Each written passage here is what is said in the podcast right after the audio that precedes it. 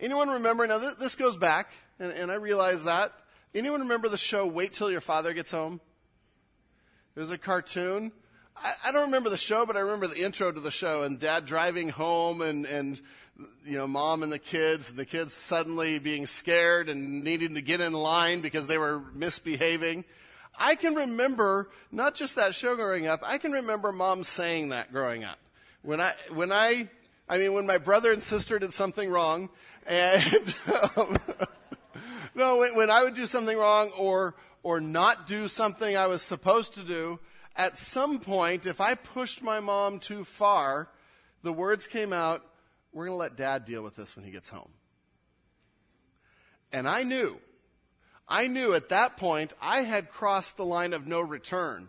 And this was not going to go well for me that night. Now, now what happened? I, I know some kids may act up even more. For me, my strategy, and this is my mind, for me, my, my idea was I am going to do everything I can to make sure mom forgets.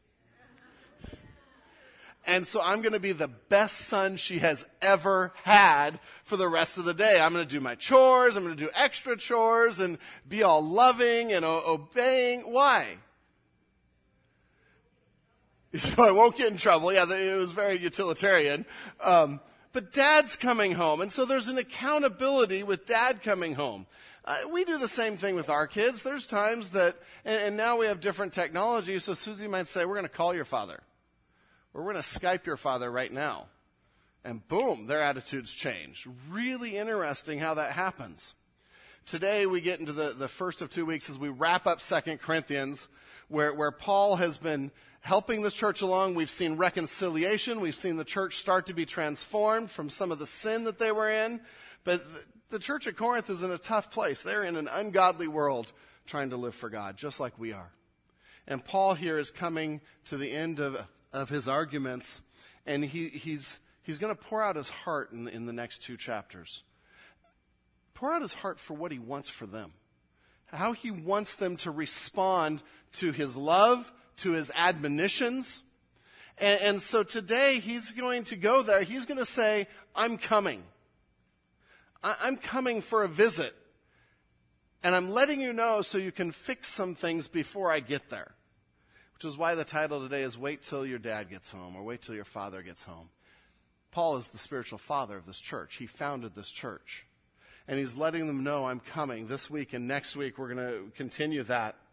But this week, as he talks about his ministry, he sort of preps them for it a little bit. And he, he preps them, and I'll give you sort of the outline of the morning right up front. He preps them by starting to say, This is the source of my legitimacy. This is the source of my ministry. It's that it's from God.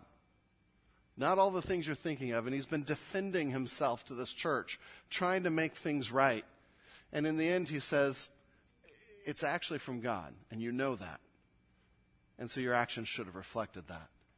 And then he shares with them his heart for them, a heart that loves them deeply and wants them to follow God. And then he says, I'm coming. And he holds them accountable. And he says, there, here's some things I want you to work on before I come.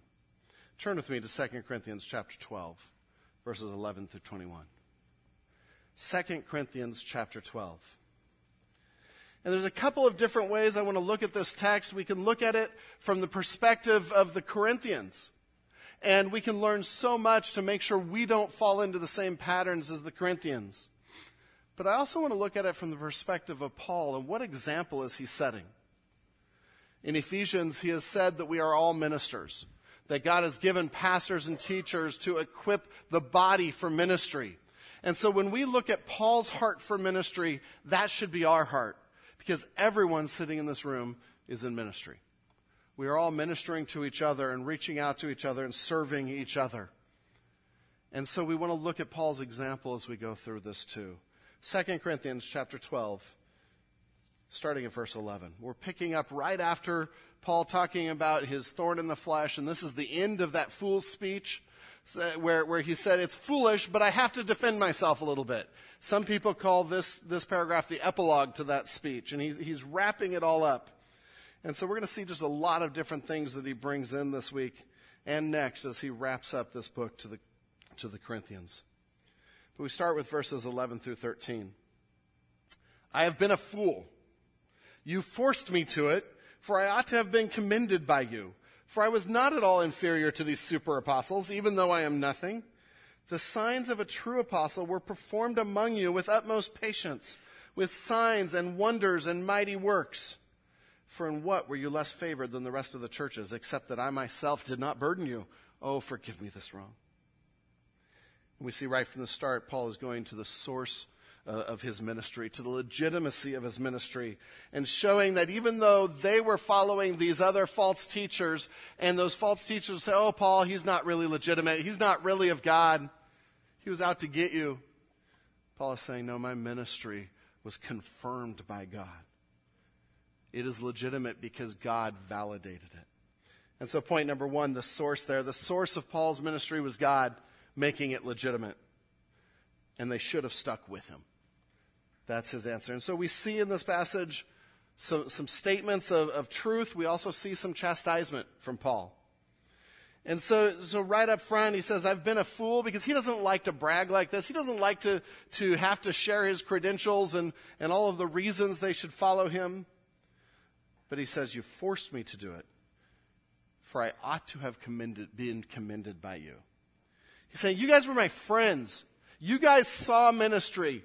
You guys were saved because I was ministering to you. You should have had my back. You should have stood by me.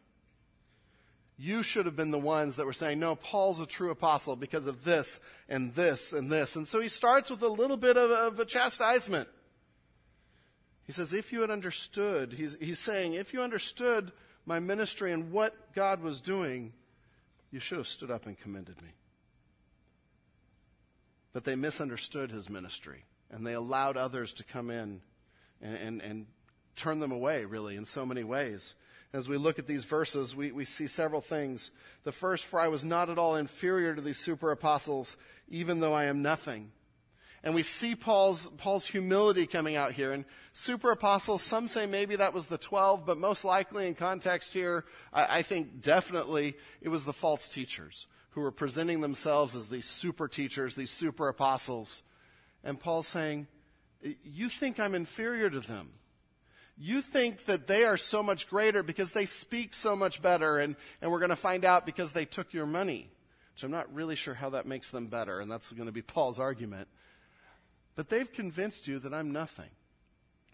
And he says, I am nothing, even though I am nothing. And we see his humility to say, No, I'm, I'm, I'm, I'm not inferior to them, I'm not less with them, but I'm nothing before God.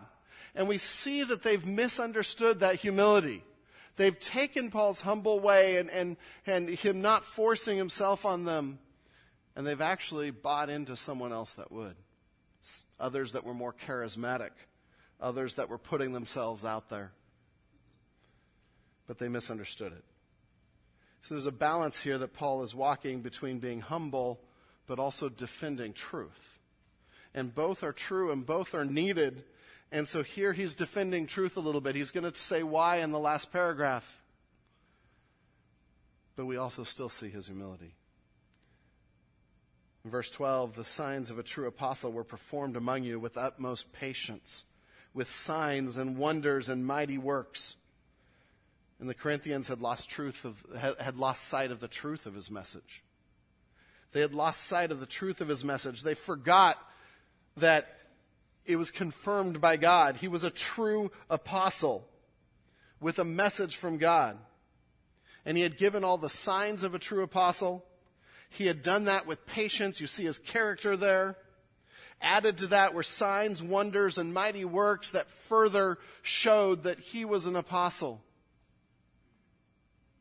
and, and the signs, wonders, and, and mighty works, those all work together. Signs being more the confirmation of the message, and, and wonders were things that would evoke awe, and mighty works, things that would display God's divine power.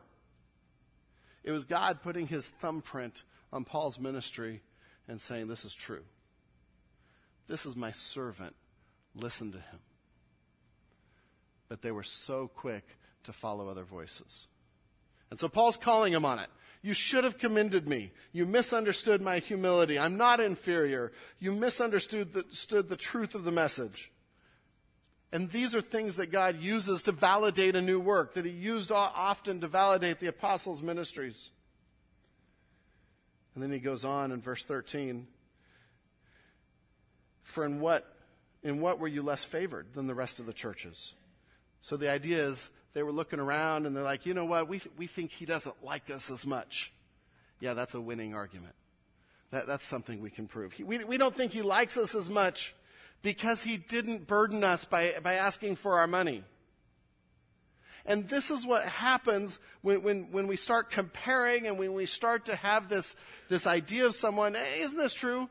Someone, someone offends us, and then all of a sudden we have this idea of them, and we can build a whole case against them. And the case is silly at times, but we're filtering everything through that, and that's what they're doing with Paul. They lost sight of his sacrifice, of his willingness to put others first. Paul intentionally sacrificed and didn't become a burden to them, and now they're using it against him. And verse 13 is just dripping with irony. Really, were you less favored because I didn't demand your money? That actually shows that you that I love you. And he's exposing their twisted thinking. It is, it is just never a good thing to get into comparisons. And they're comparing themselves to other church. Well, well, he loved the Macedonians enough to take their money. And they're missing the whole point of why Paul has chosen to do what he's doing. They're jumping to conclusions about his character, and they're somehow twisting it. And comparisons are just never good when it comes to finances. Think about at work if, if the payroll data became public. Yeah, there, there would be all kinds of problems and there would be mayhem except maybe here because you all vote on it and it is public. um, because we start to compare, and our, our hearts are, are self centered, our hearts are desperately wicked. And so we start to say, well, so and so is making more than me, or, or so and so gets this. And that's essentially what the church at Corinth was doing. And some were trying to say, don't listen to Paul because of what he's doing to you. See, the source of Paul's ministry was God. And he, he begins by confirming that with them because that's the foundation. God has legitimized my ministry. They know that he started this church. They know that he proclaimed a gospel that saved them out of sin. They, he spent a year and a half with them. But they were easily swayed, easily moving to the flavor of the month. And we can do the same thing with teachers, with, with pastors, with whatever. I, I know there's tons of podcasts out there and, and tons of different ways that you can hear speakers. And a lot of them are really, really good. But Paul's saying, remember that I have ministered to you.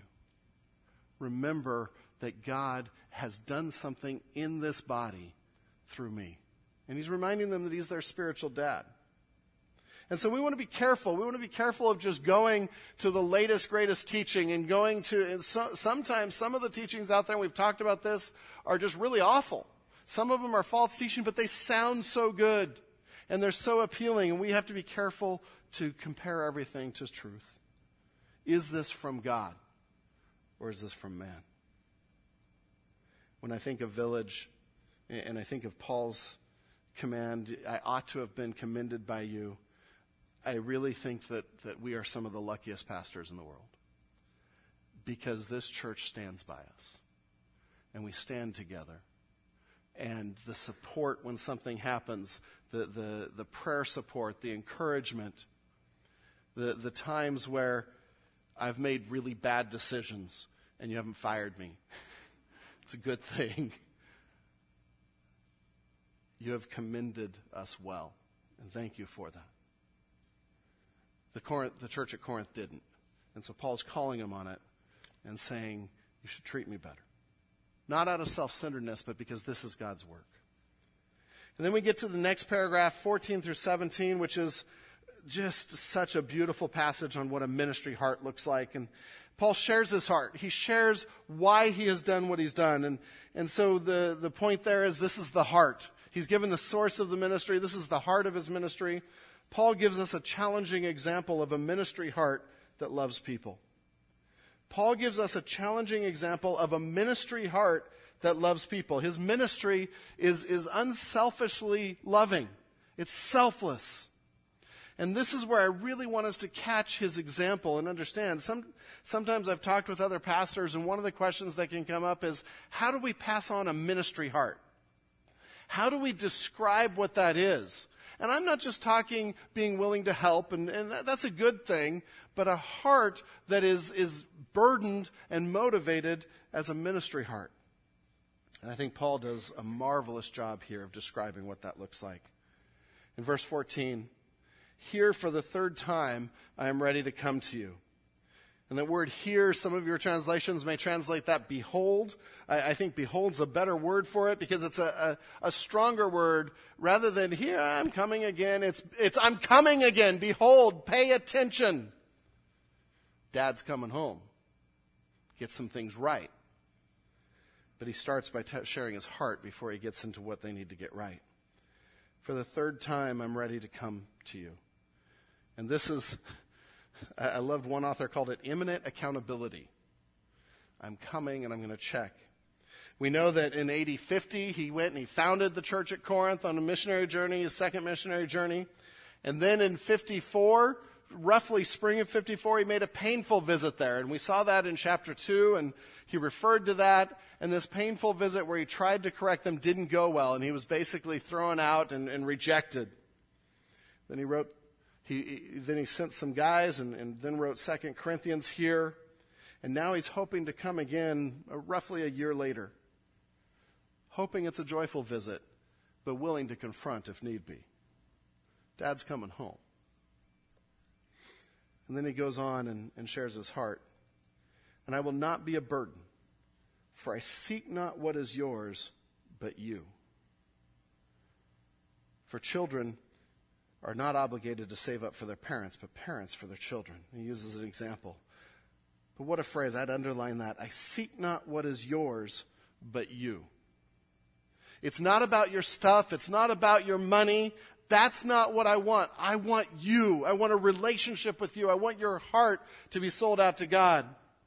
And that first bullet, bullet point there is he sees a relationships as more important than stuff. A ministry heart sees relationships as more important than stuff. And, if, and, and on each of these, I want us to think, okay, how does this work out at Village? If I'm a minister, as every believer is a minister, how do I develop a ministry heart? And we've got to begin desiring relationships above all else. It, ministry is always relational. I don't care if you're sweeping up or putting away chairs, people are more important. And so Paul says, I seek not what is yours, but you. And he uses a parenting metaphor, and, and Paul often does this because he, he most often compared ministry to being a parent, a mom or a dad. For him, a dad. When I think of pastoring, I think of what does it mean to be a father? And, and don't, don't start calling me Father Ron. That, that's, not, that's not what I'm saying. But when I make decisions as a pastor of what I should do, what I should spend my time on, one of the best ways to make that decision isn't what is most optimal or what will save us the most money, but I try to think what would a dad do? What would a dad do? How would a dad respond to that? And, and so Paul here uses the parents as, as an idea, and he says, children are not obligated to save up for the parents, but parents for their children. And he's, he's talking about young children here because we know from other scripture, older children as parents age are to take care of their parents. The Pharisees were called out on that by Jesus. But he's talking, the, the word here is younger children. You know, I don't go to my kids and say, I'd like all the money that you got for Christmas and for your birthday because I'd like to take the family out to dinner. I, I have never done that. Now, I've jokingly said that and got some really interesting responses. No way, Dad. Why should I pay for dinner? Because you're the dad.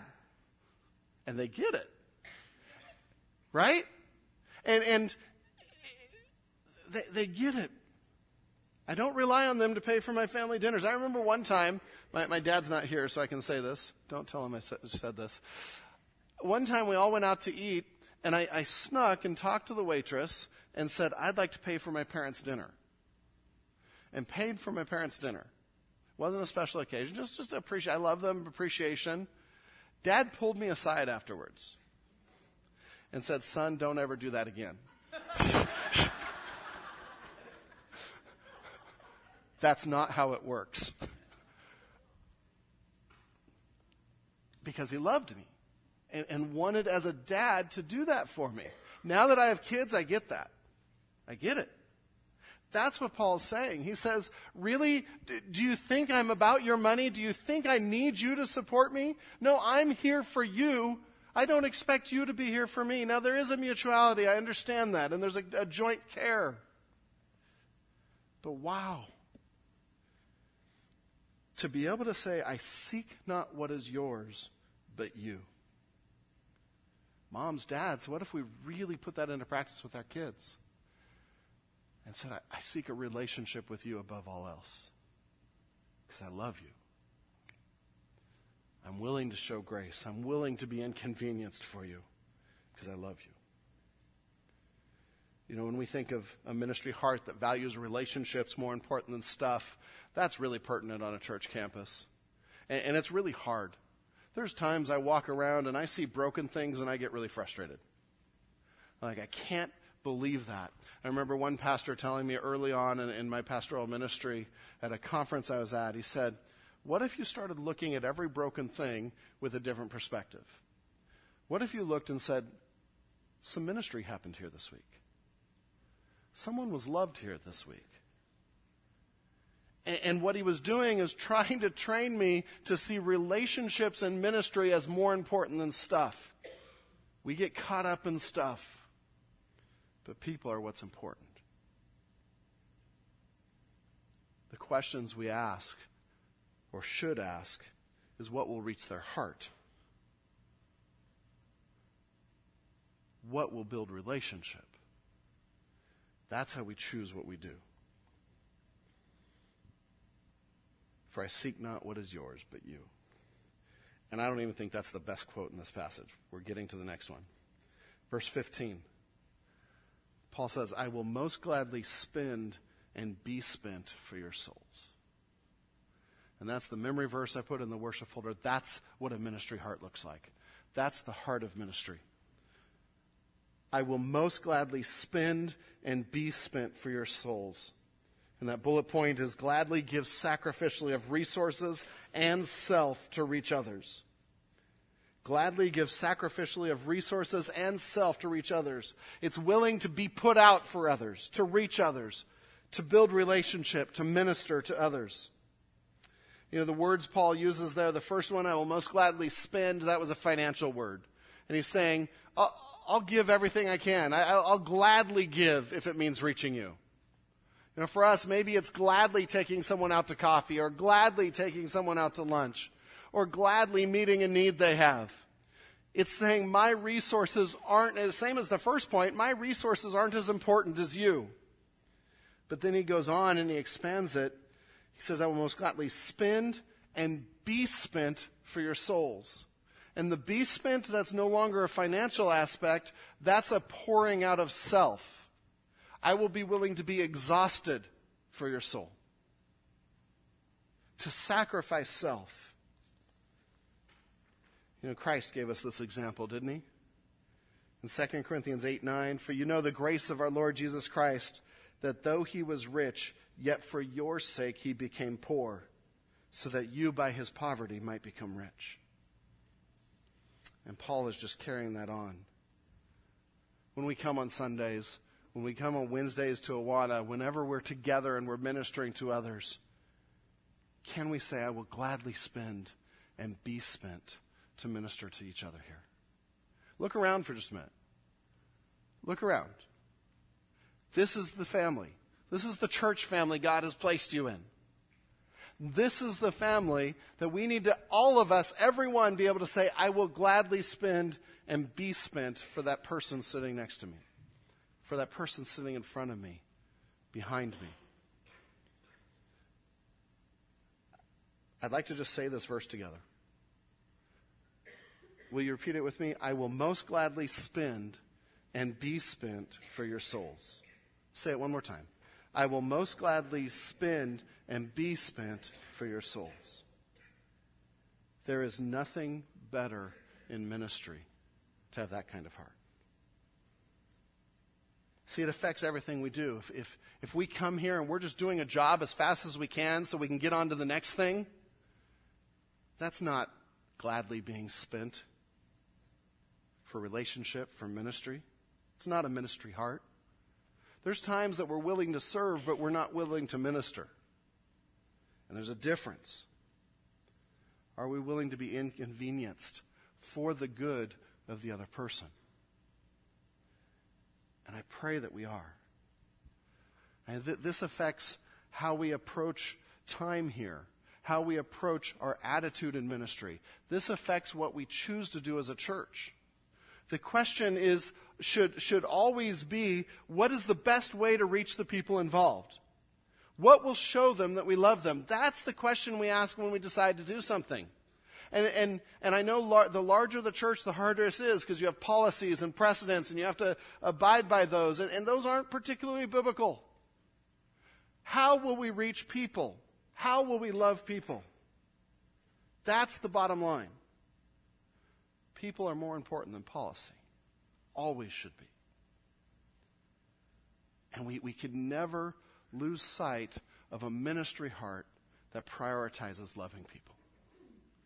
You know, I, I love working with our boards and the leadership here because they get it. They get it.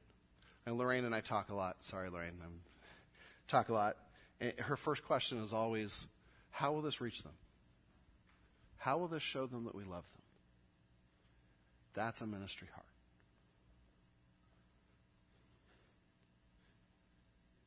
I will most gladly spend and be spent for your souls. And then the very next phrase, he goes into a ministry heart ministers out of love. He says, If I love you more, am I to be loved less? And we see that, that he's just loving them more and more and willing to pour it. Now, he's, he chastises them a little bit with this. And he says, Really, I'm loving you more and more. Does that mean you should love me less? Really? Any parent understands this, don't you? You love your kids, you pour into their lives do they always reciprocate that love? Uh, every morning is it, thank you, mom and dad. I love you. I love the discipline. I love the structure. I, I love that you make me do what I need to do. I don't get that a lot at home. Maybe I'm weird. Maybe our family's just really messed up. I haven't heard a lot of families that get that. Do you still love your kids, mom and dad? Yeah. And Paul's using that as his example. He, he, again, a lot of these examples come out of parenting, him, him being a spiritual dad. And he's like, Am I to be loved less? As my love increases, does your love really decrease? And he's doing two things. He's affirming his love, but he's also chastising them and saying, Maybe you need to love back. Not just maybe, you need to love back. But a ministry heart ministers out of love, even if it's not returned. So a ministry heart sees relationships more important than stuff. It gives sacrificially of resources and self, ministers out of love, even if it's not returned. And finally, 17 and 18, a ministry heart works past false accusations, even if they hurt. 17 and 18, actually 16, 17, and 18. But granting that I myself did not burden you, I was crafty, you say, and got the better of you by deceit. I'm going to add my own word in. Really? Did I take advantage of you through one of those whom I sent to you? I urged Titus to go and sent the brother with him. Did Titus take advantage of you? Did we not act in the same spirit? Did we not take the same steps? And we have to understand a little bit what's going on here. And we've talked about it. We've talked about the collection, that they were taking a collection for the saints, uh, especially for Jerusalem and he was asking them to give. But he, he was so above reproach that he asked other people to come and collect it, and it was a, a combination someone from Macedonia, someone that the Corinthian church knew, and Titus, who they grew to, grew to respect. But the accusation here, and not everyone's making it, but some are making this accusation. What it looks like is what they're saying is, okay, we know why you didn't take money from us. You're a con man and, and you were earning our trust so you could get more of our money in the collection. We know exactly what you're doing. You're, you're still doing, you still have evil intentions. For Paul, who has gladly spent and been spent for them, that had to sting. That had to hurt. One author paraphrased his verse to say, But rather, devious me, I bamboozled you by fraud. And Paul addresses it. He brings it up, which is a great principle. He doesn't just ignore it. And he says in 17, Did I take advantage of you through those I sent to you? And he calls them on it. He says, You know the guys. You picked one of them. Did I take advantage of you? Did they take advantage of you? I urged Titus to go and sent the brother with him. Did Titus take advantage of you? The church loved Titus, it looks like, and they would say, No, well, no, he didn't. He says, Didn't we act in the same spirit? Weren't we on the same page? Did we not take the same steps? And they had come to false conclusions about him based on their filter, based on what they wanted to believe instead of truth. And Paul says it's not true. But what's interesting to me is that kind of thing, I think, might have stopped many of us from ministry. I'm done with them. I'm angry at them. I'm frustrated with them. Let God judge them. I mean, deal with them. And Paul says, I love you. I would gladly be spent for your soul. I seek not what is yours, but you. Do you get his heart? A heart that puts people more important than stuff, more important than policy, more important than anything else. How am I going to reach someone for Christ? What a great example. And then we get to the third point, the goal. In the last paragraph of this chapter, and Paul comes now, I'm coming, he says. He, he comes to it. The goal, Paul's desire is to find them walking with God when he returns and holds them accountable. See, ministry and prioritizing people doesn't mean being all ooey gooey and never confronting sin. Actually, if you love somebody, you won't let sin go unchecked in their life because where does that lead them? To destruction. It leads them down paths that are horrid for their lives. And so Paul's, I love you, I'm willing to be spent for you, and I'm willing to hold you accountable. Verse 19. Have you been thinking all along that we have been defending ourselves to you? And when I first read that, I'm like, sort of sounds like that, Paul all this time, but he's getting back to why he's doing it. It is in the sight of God that we have been speaking in Christ, and all for your upbuilding, beloved. What a great verse on his goal, his intentions. He's saying, I've said what I've said before God. I'm comfortable saying it before God. He is the one that I want to please. And all of this has been for your upbuilding. And then he uses beloved, dear ones because he loves them. And, and, we see Paul's real motivation here. It wasn't that he, his ego was bruised and so he had to defend himself. Can we get that way? Oh, someone has said something and, and wronged me or misunderstood me, so I need to defend myself. I need to prove that I'm right. What was Paul's ultimate goal? Their upbuilding, edification. Same word we see in Ephesians 4 with gifts, that he's given all these gifts for the building up of the body. See, Paul knew if he let them follow the false teachers, that wasn't upbuilding, that was destruction. Paul knew that if he let them think the worst of him and invalidate his message, that also led to destruction. And so his, his point is, I, I didn't want to commend myself this way. This is, it's not Paul but I'm willing to do it for you because this is what is best for you. You need to know the truth.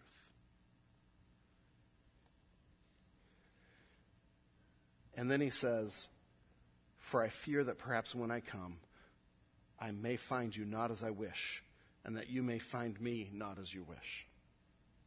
Let me paraphrase that. Paraphrase that. I'm coming. I'm really afraid that I'm not going to like what I see. And if that's the case, you're not going to like what you see. That's what he's saying. Not a threat, accountability. because he loves them.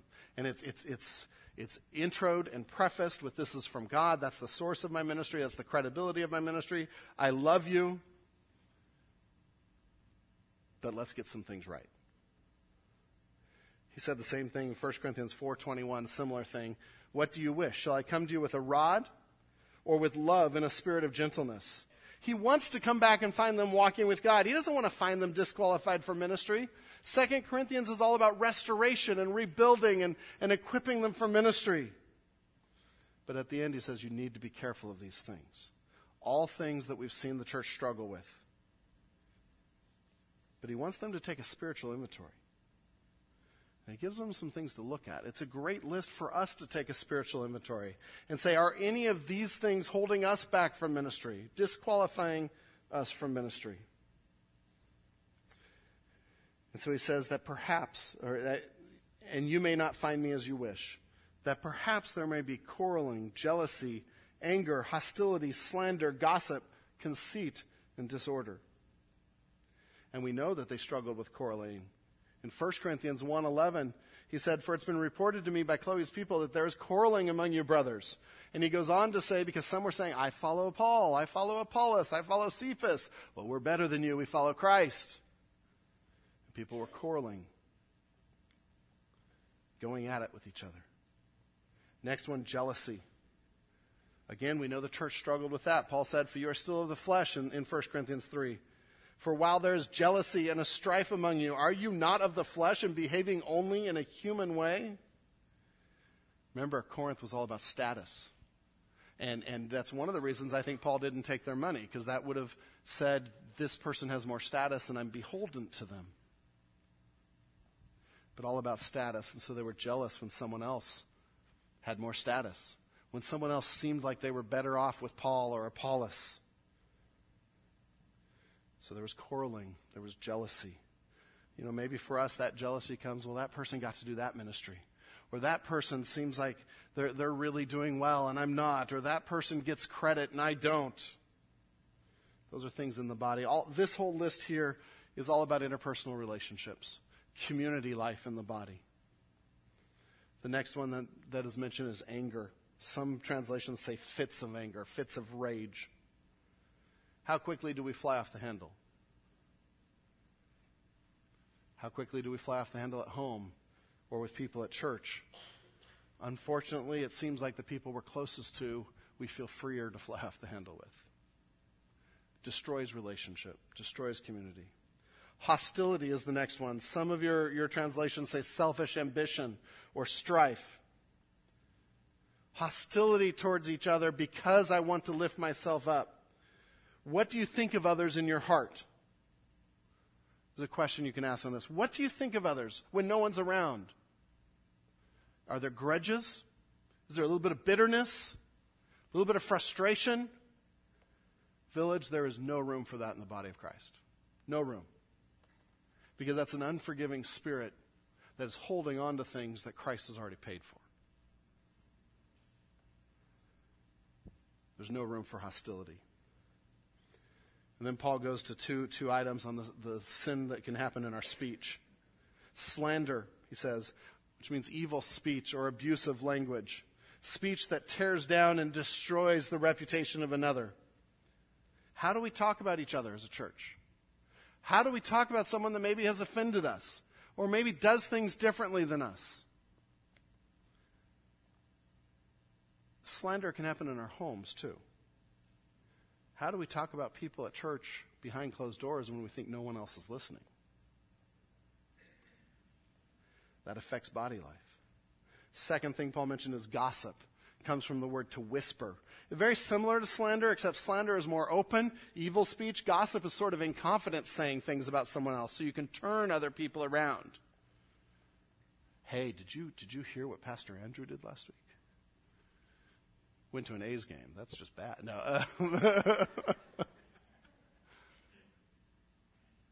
gossip is these little whispers that tear at community and tear at body life.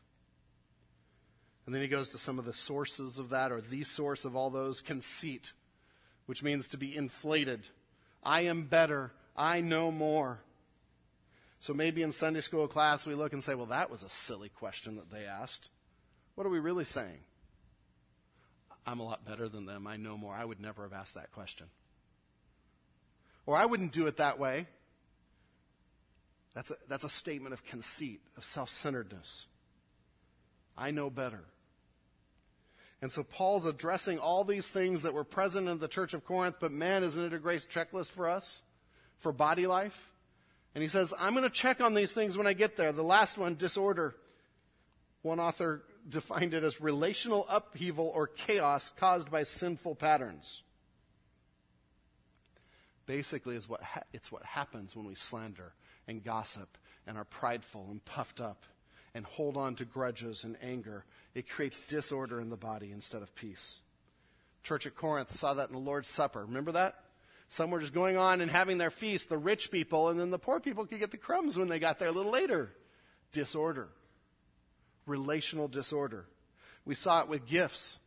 Some were, were demanding the use of certain gifts, and everyone had to have certain gifts, and there was chaos because people were about themselves.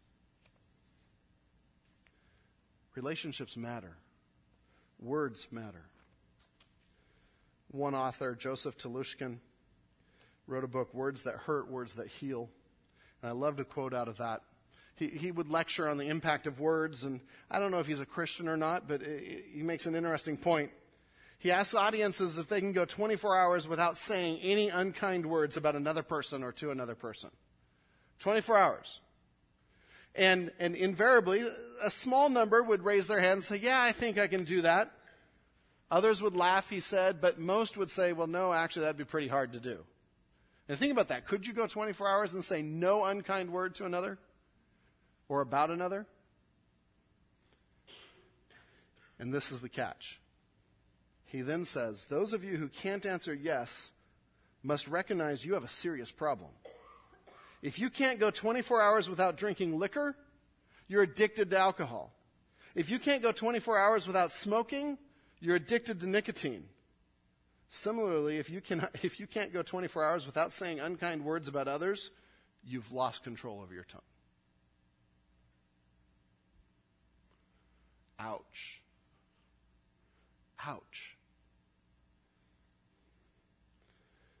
Paul gives this list of eight things says, I'm coming to check on you. Can you be kind to one another? Can you love one another? Can you let go of hurts? Then he goes on. That's his first list. His second list is only three things, but he's dealing with purity issues, with sexual issues that were in the church. I fear that when I come again, my God may humble me before you, and I may have to mourn over many of those who sinned earlier and have not repented of the impurity, sexual immorality, and sensuality that they have practiced. And he's saying, When I come, I'm going to call you on it. And I pray I don't have to mourn for your sins. I pray I don't have to be humbled to call you on the carpet for your sin, but I will. And he gives these three things that, that give sort of a broad range of sexual sins.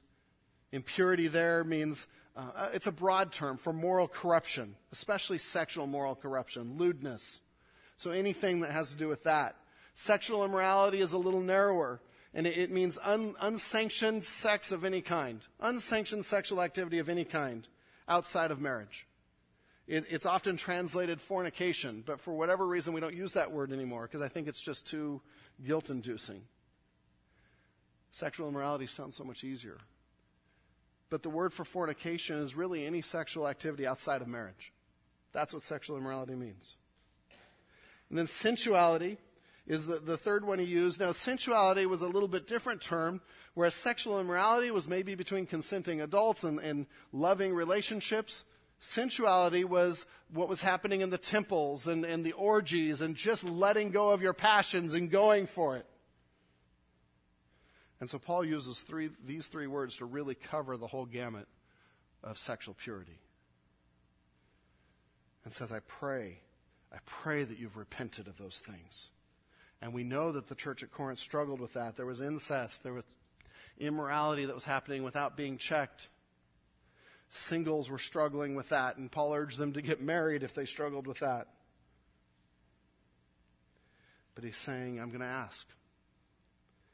And I pray you've repented of these things. And what do we do with these things? They're a checklist. But I want to end with a thought. Paul's not coming here. So, so we can't read this and say, Paul's going to be here next week. We better straighten out.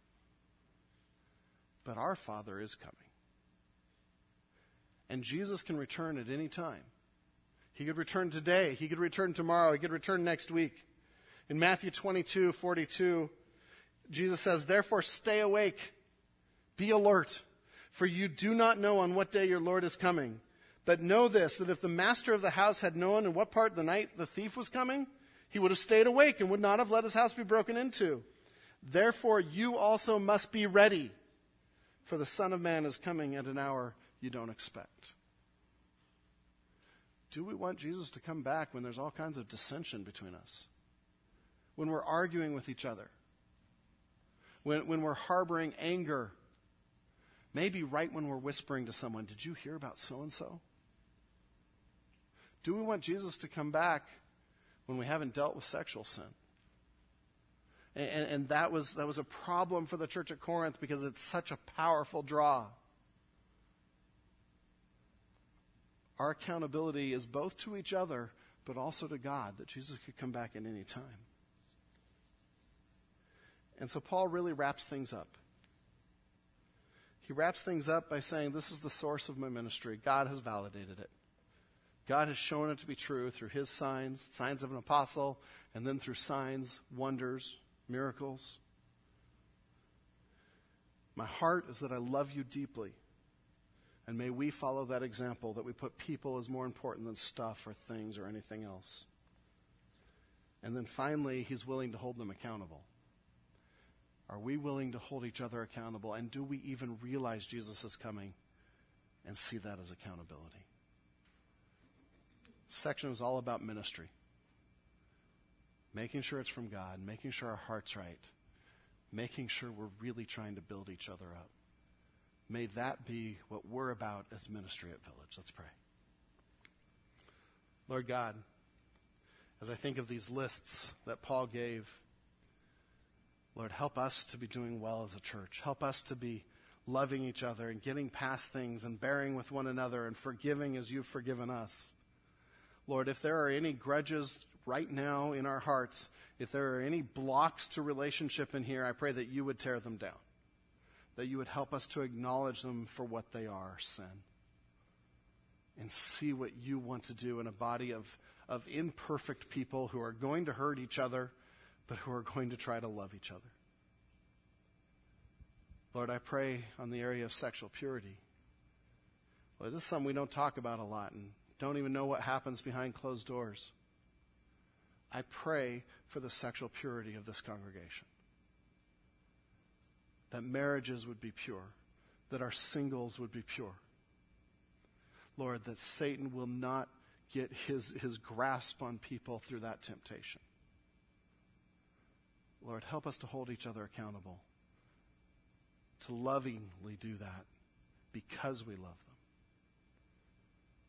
Lord, may we be a church that is pure, without spot or wrinkle, that is pleasing to you for when you return. In Jesus' name, amen.